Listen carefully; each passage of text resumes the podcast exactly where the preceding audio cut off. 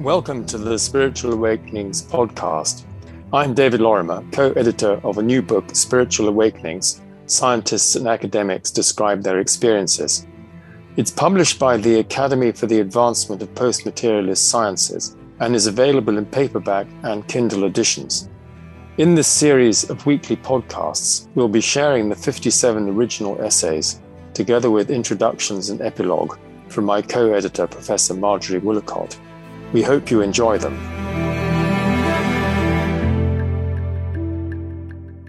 From a sense of oneness to interacting with the divine, empirical evidence, question mark, by Gary E. Schwartz. It was the late 1970s, and I had recently learned of emerging findings in astrophysics that the fundamental constants in the universe were too finely tuned to have likely occurred by chance per se. Such findings challenged my Western materialist framework, and I was confused.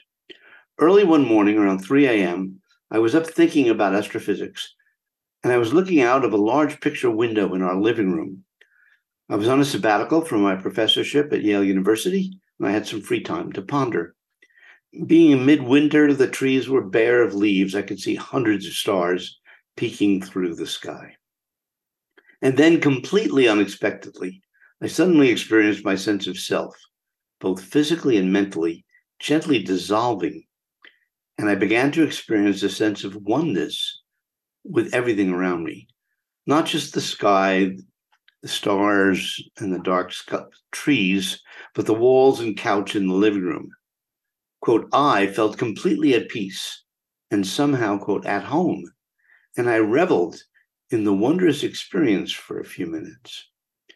However, having no background in religious studies or mystical experiences, and being well trained in clinical psychology and psychiatry, I labeled this, quote, anomalous experience as a momentary lapse in my perception of reality, not to be pursued or appreciated.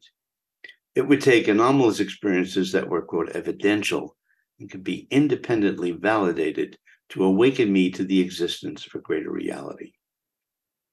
Of the subsequent spiritual events I've experienced over the course of my 51 academic year career, from my PhD at Harvard in 1971 to now the time of this recording, which is 2022, probably the most challenging and awakening was the first time I was inspired to quote, ask the, the universe a question. And I received an answer that I could verify. I shared this unexpectedly evidential awakening experience in my book titled the God experiments, how science is discovering God in everything, including us. The acronym G period O period D period stands for Guiding, Organizing, Designing Process. What Larry Dossey refers to as one mind in his book, Sri Aurobindo calls supermind, and Ervin Laszlo calls the source. My transformative awakening experience was triggered by a suite of astronomically improbable and seemingly inexplicable synchronicities, which I initially included as an appendix in the God Experiments book, and later was featured in my book Super Synchronicity, Where Science and Spirit Meet. Very briefly, here is my transformative awakening experience.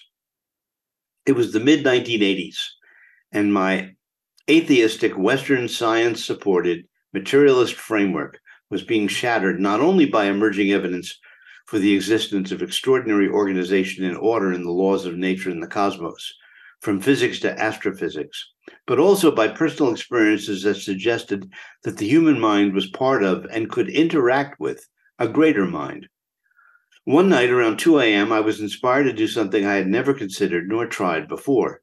I decided to mindfully, quote, ask the universe a question. My question was very simple could the universe give me another name for God?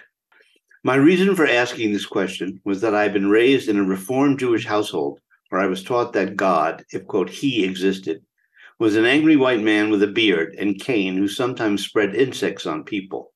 In other words, one of the plagues claimed in the Passover. Whenever I heard or thought about the word God, my mind functioned like a classically conditioned dog. The automatic and primitive, quote, angry white man association interfered with my envisioning the source in terms of, quote, it being abstract, complex, universal, caring, creative, infinite, and whole. Before I finished asking the question silently and somewhat sheepishly, I immediately heard in my head the name, quote, Sam, and I began laughing. Would you have thought the name Sam was another name for God? Also, do you know what the origin of the word Sam is? I said to myself, this is either my creative unconscious or I'm experiencing a Woody Allen movie. Startled by hearing the seemingly silly Sam name, I felt compelled to get out of bed, go into my study, and look up the origin of the word Sam in my old Webster's second edition unabridged dictionary. Of course, I knew that Sam was short for Samuel. However, to my utter amazement, I discovered that the root of the word Samuel came from the Hebrew Shemuel, which literally translated means, quote, the name for God. When I read this fact, my jaw metaphorically dropped to the ground. I wondered what were the odds that upon asking the universe for another name for God, that one, the word Sam would pop into my mind, and two, its origin would refer to the name for God simply by chance alone. Was there some rational explanation for this coincidence? As Yogi Berra once said, some things are too coincidental to be a coincidence. And as the author Susy Smith rephrased it, some things are too coincidental to be accidental. As I explained in, in the detail in the GOD experiments books, I carefully analyzed at least 11 possible alternative explanations, beginning with the chance explanation and prior knowledge hypotheses, and ending with potential paranormal hypotheses.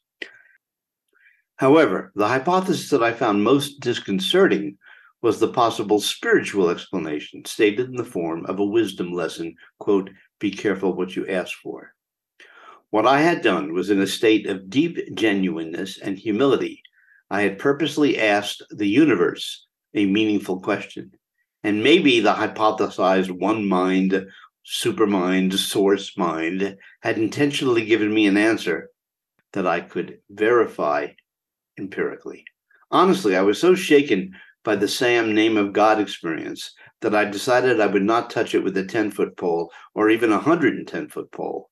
And I re- resisted repeating the secret personal experiment of asking another question of the universe for over a decade. When I was finally mature enough and maybe brave enough to repeat the secret personal experiment, I began to consciously ask the universe questions. I experienced numerous instances where novel responses popped into my head that I could verify empirically.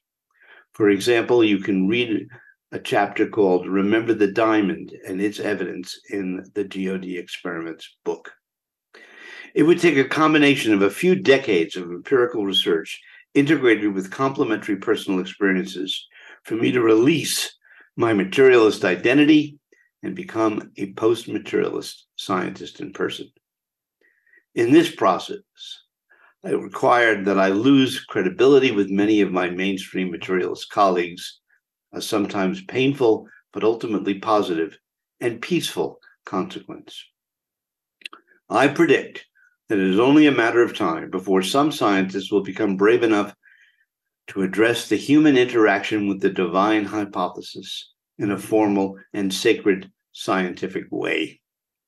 Dr. Thomas Plant and I in 2022 published an academic book titled Human Interactions with the Divine, the Sacred, and the, the Departed Scientific, Theological, and Experiential Perspectives. Can you imagine how humanity might change if we knew scientifically that human interaction with the divine was not only possible, in principle for anyone, but was part of the very fabric of the universe itself. Thanks so much for downloading the Spiritual Awakenings podcast. Do join us for the next episode.